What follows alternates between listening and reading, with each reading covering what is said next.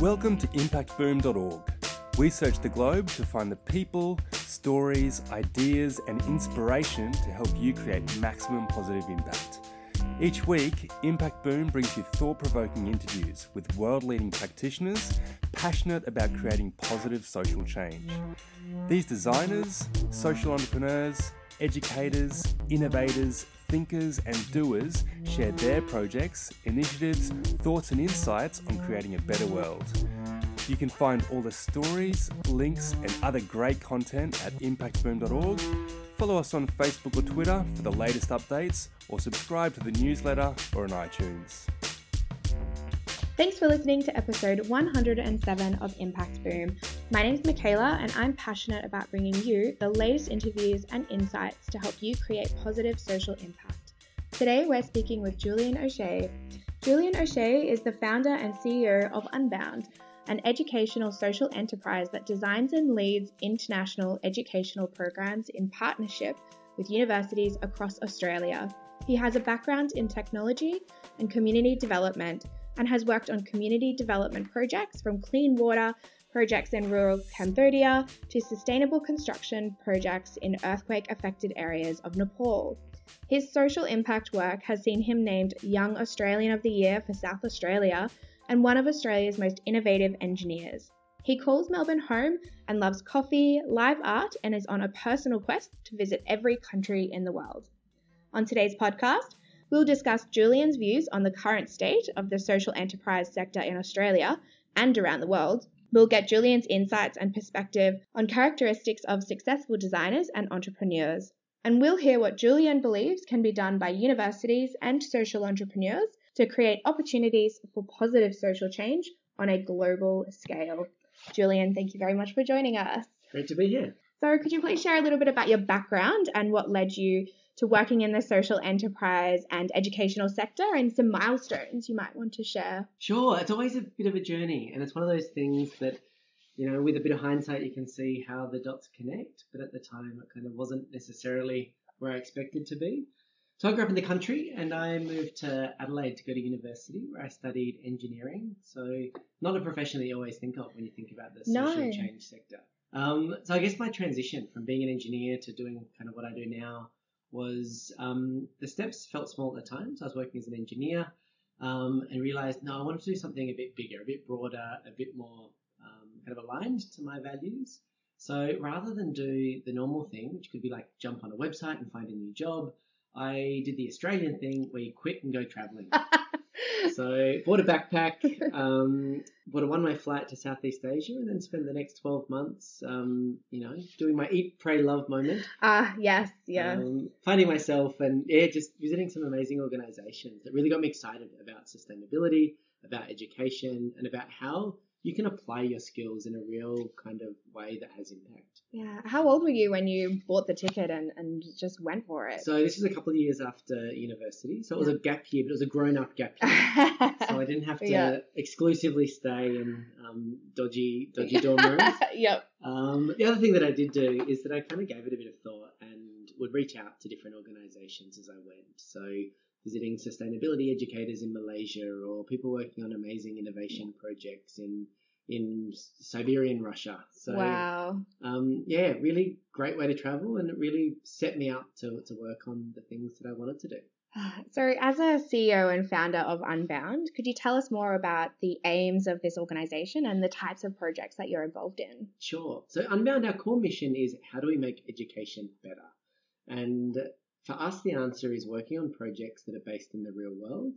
Um, the way I like to think about it is trying to look at problems where the solution isn't on Google, where um, kind of going against the normal grain, where when you get an assignment at university, um, they know what the answer is. Like they, they're testing about whether you do as well. Trying to change that to say, well, why don't we work on something where we don't know what the outcome is, and importantly, sometimes we don't even know what the question is. So doing things that are a bit more complex, a bit more um, kind of being prepared for the future that's ahead. Um, the way we do it practically is we work with universities across the country, um, and more and more are getting involved that we're collaborating with, and we work with them to design these really amazing educational opportunities that get kids and students out of the lecture theatre and, and working on a project in remarkable places around the world. Wow. So I guess every assignment or course um, structure would be different time and time again, and the results that you would get might be so insightful from each student, just being really different in in the the fact that you don't have the set answers and you don't know what to expect every every semester.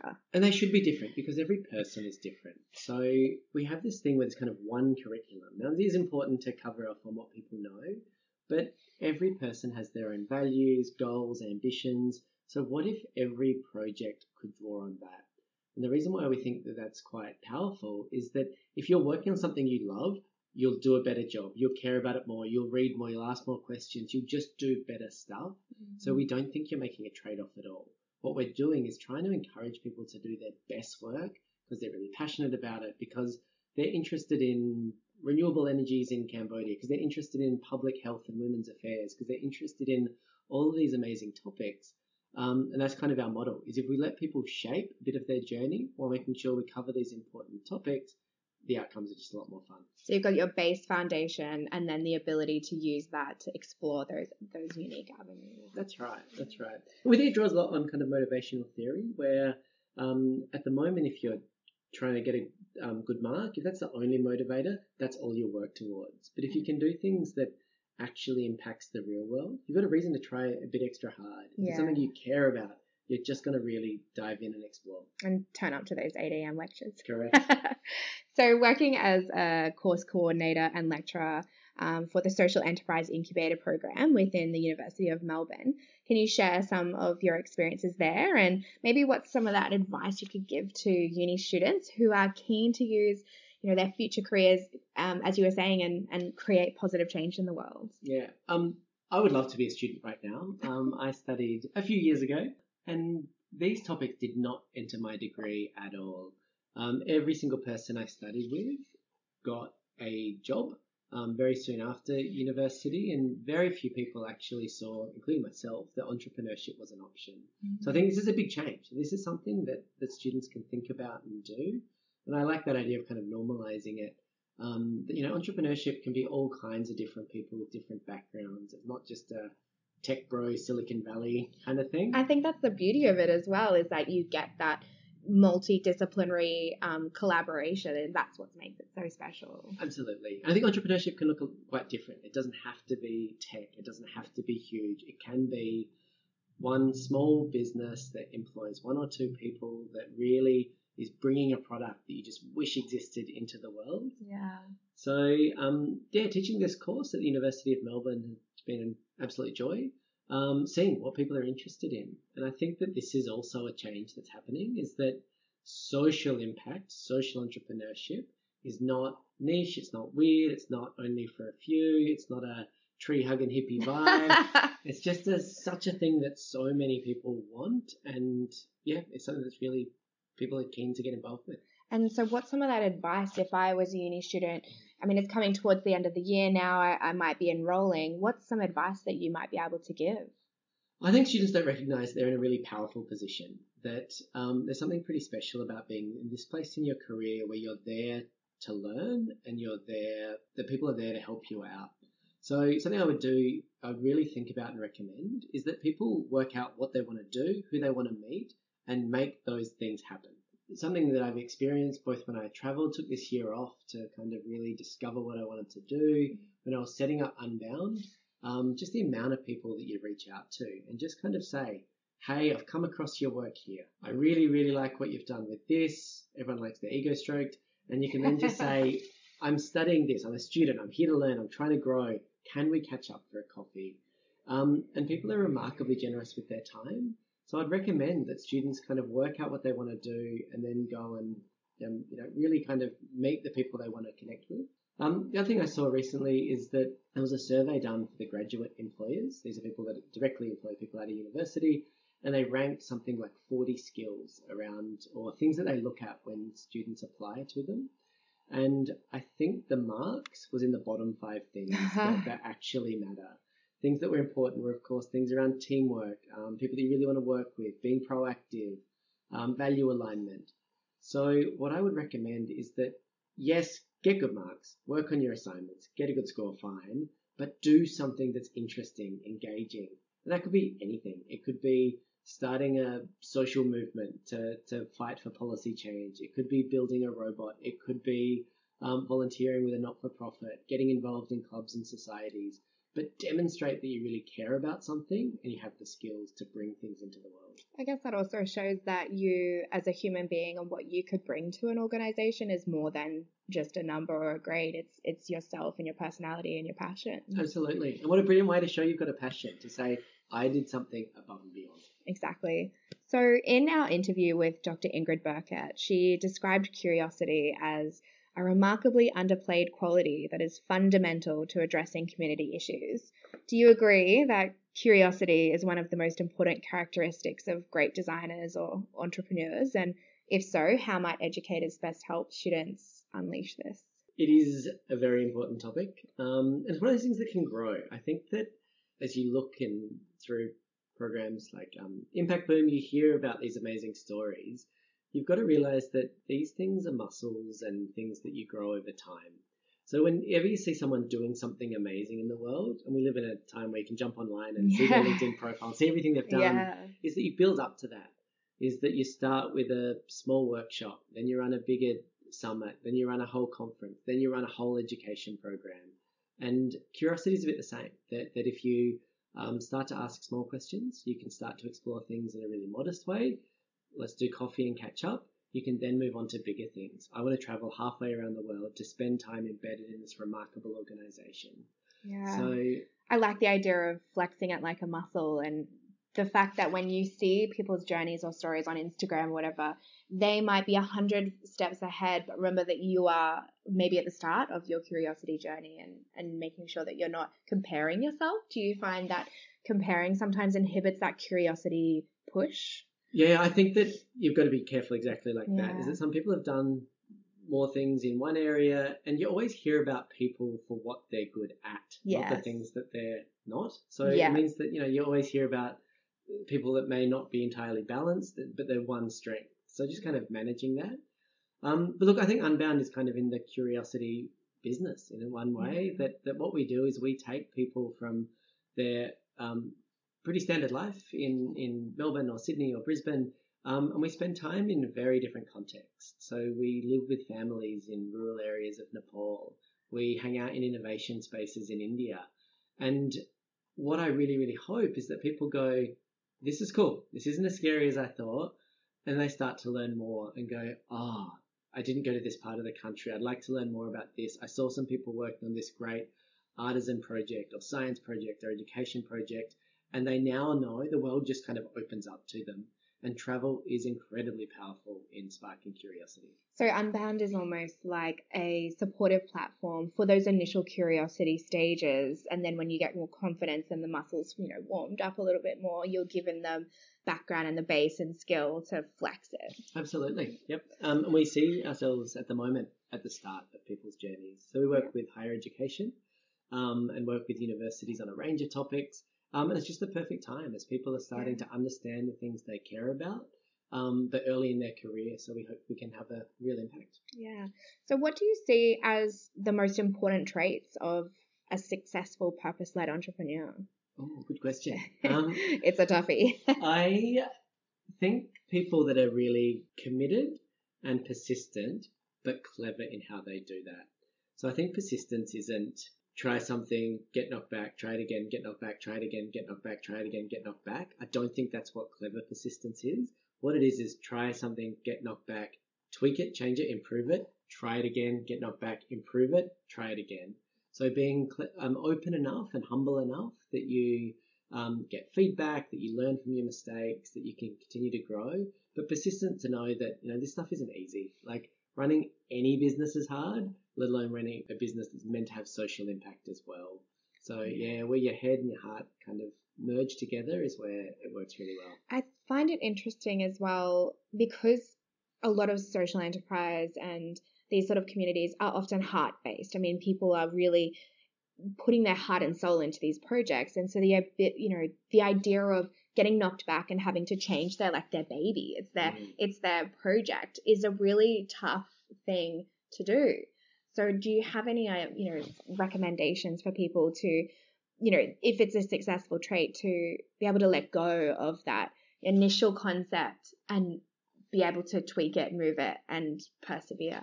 Yeah, I think is understanding which bit is essential and which bit is flexible. Because it's good to have some things that are core. So um, before setting up Unbound, I worked for a not-for-profit called Engineers Without Borders. Um, and it's in the title that, that engineering is going to be our approach. So we could be flexible on um, who we worked with or the different ways you applied it. But that's something that we're, we're going to do is that engineering is essential. Um, working on poverty projects is core, but how we do that could be really diverse. It could be product development. It could be this region. It could be a different community. It could be through education. It could be through technology. And I think everyone should be really essential on that. And it varies from organization to organization, person to person. Maybe you have a set of skills and you really want to apply it and you're a bit open to who you work with.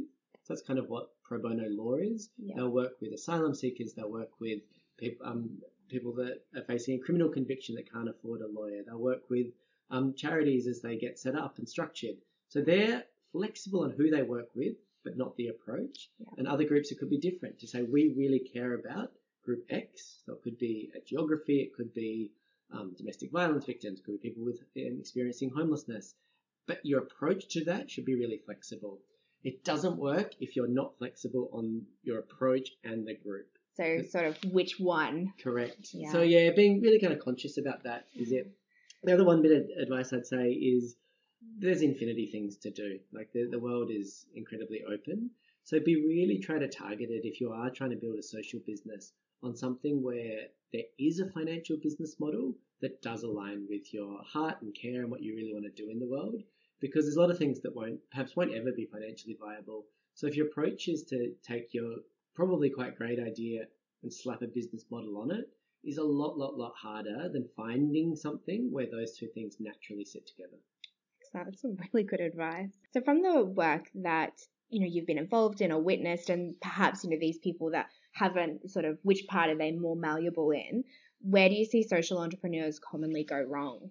I think that this idea that because my business is for a good cause, that's enough. And I don't, I really, really, really don't think it is. Um, that there have been some studies around how many people like explicitly choose ethical products or uh, things that are quite sustainable. Whereas I think it's really important to provide value.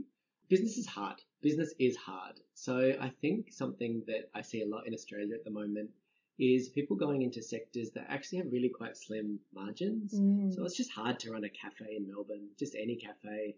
That there's you know high costs and rent and staff. Competitive. It's really really competitive. Um, so I think a lot of people focus on these. So it's just hard for any business, particularly a social impact one. So I think there's a lot more opportunity. What I would love to see more of is social enterprises moving into sectors where the margins are better if their model is, and then we donate profits. Um, to really try to embed your impact. So even if you just break even, you're still having impact. Um, so more business to business social enterprises I'd love to see than just business to consumer. So you clearly have a passion for global travel, as we've heard, and Yes. and purpose-led initiatives. From your vast experiences traveling, are there any countries that you believe are really leading the charge when it comes to social innovation? And what are they doing that you think Australia or other countries could adopt? Um, there are many, many great lessons from overseas, and I would encourage people to go and travel and explore and steal great ideas and bring them back to Australia. I'm really focused on emerging Asia, and I think that there's some incredible things happening there that Australia could really take on board. So Unbound's kind of been set up to change a bit of a mindset where normally people go to places like the US or the UK to study, but when they go to places like Nepal, they might go there to help. You know, this idea that this community needs us. And I just think that's wrong. I think that They Nepal equally have somewhere to, to offer. Yeah. So um, one of the great projects I work with that I really have taken on board my own practice, and I wish Australia would as well, is the importance of using local knowledge and expertise. So we work with an incredible organisation there called Abari, and they use a lot of um, traditional materials, so bamboo and rammed earth.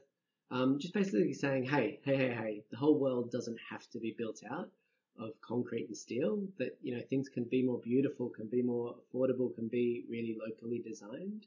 And I think that mindset's fantastic. I think that Australians, yeah, we could definitely build better, design better, and really take more things into account than just cost or efficiency and those types of things. So it's challenging what people accept as the like the norm or this is xyz and it will always be this way go overseas and you can see things that no we do things really differently and it's okay. That's right. And we live in this era where this idea that what can be measured matters. So the fact that we can put a dollar value on some things the fact that we can measure some outputs gives it a higher value than other criteria that could be important mm. does it add to community connectedness are we more um, connected to the natural environment? Does this promote happiness, joy, love, connection? And because those things are hard to measure, they often get undervalued. Yeah, and they're not less important. Exactly right. Exactly. You've obviously just mentioned some of the projects, but what are some other you know inspiring projects or initiatives that you've come across that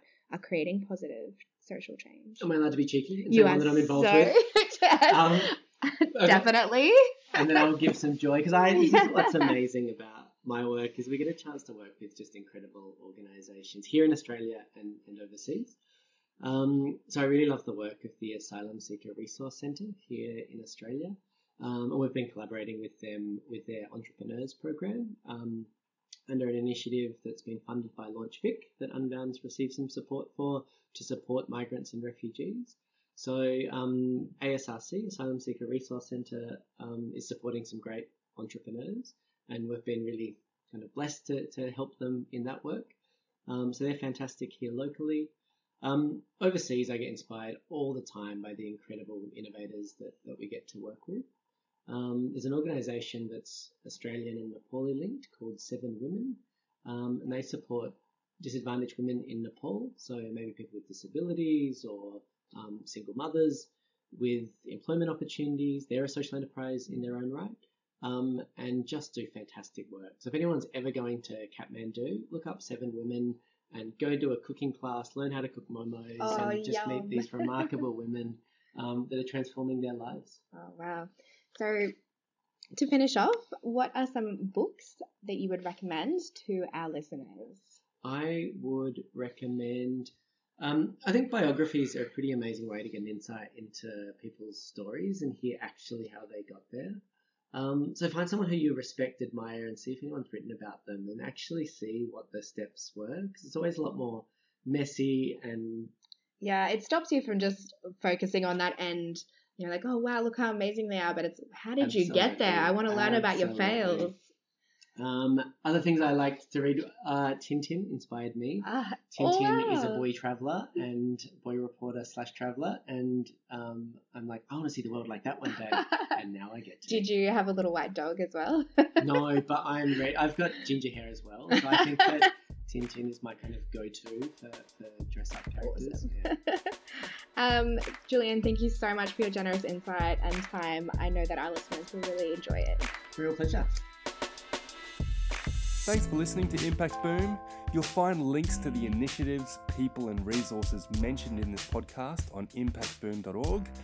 Please leave your comments below, and remember, we'll be publishing fresh inspiration and insights to help you create positive impact every week on the website, Facebook page, and Twitter.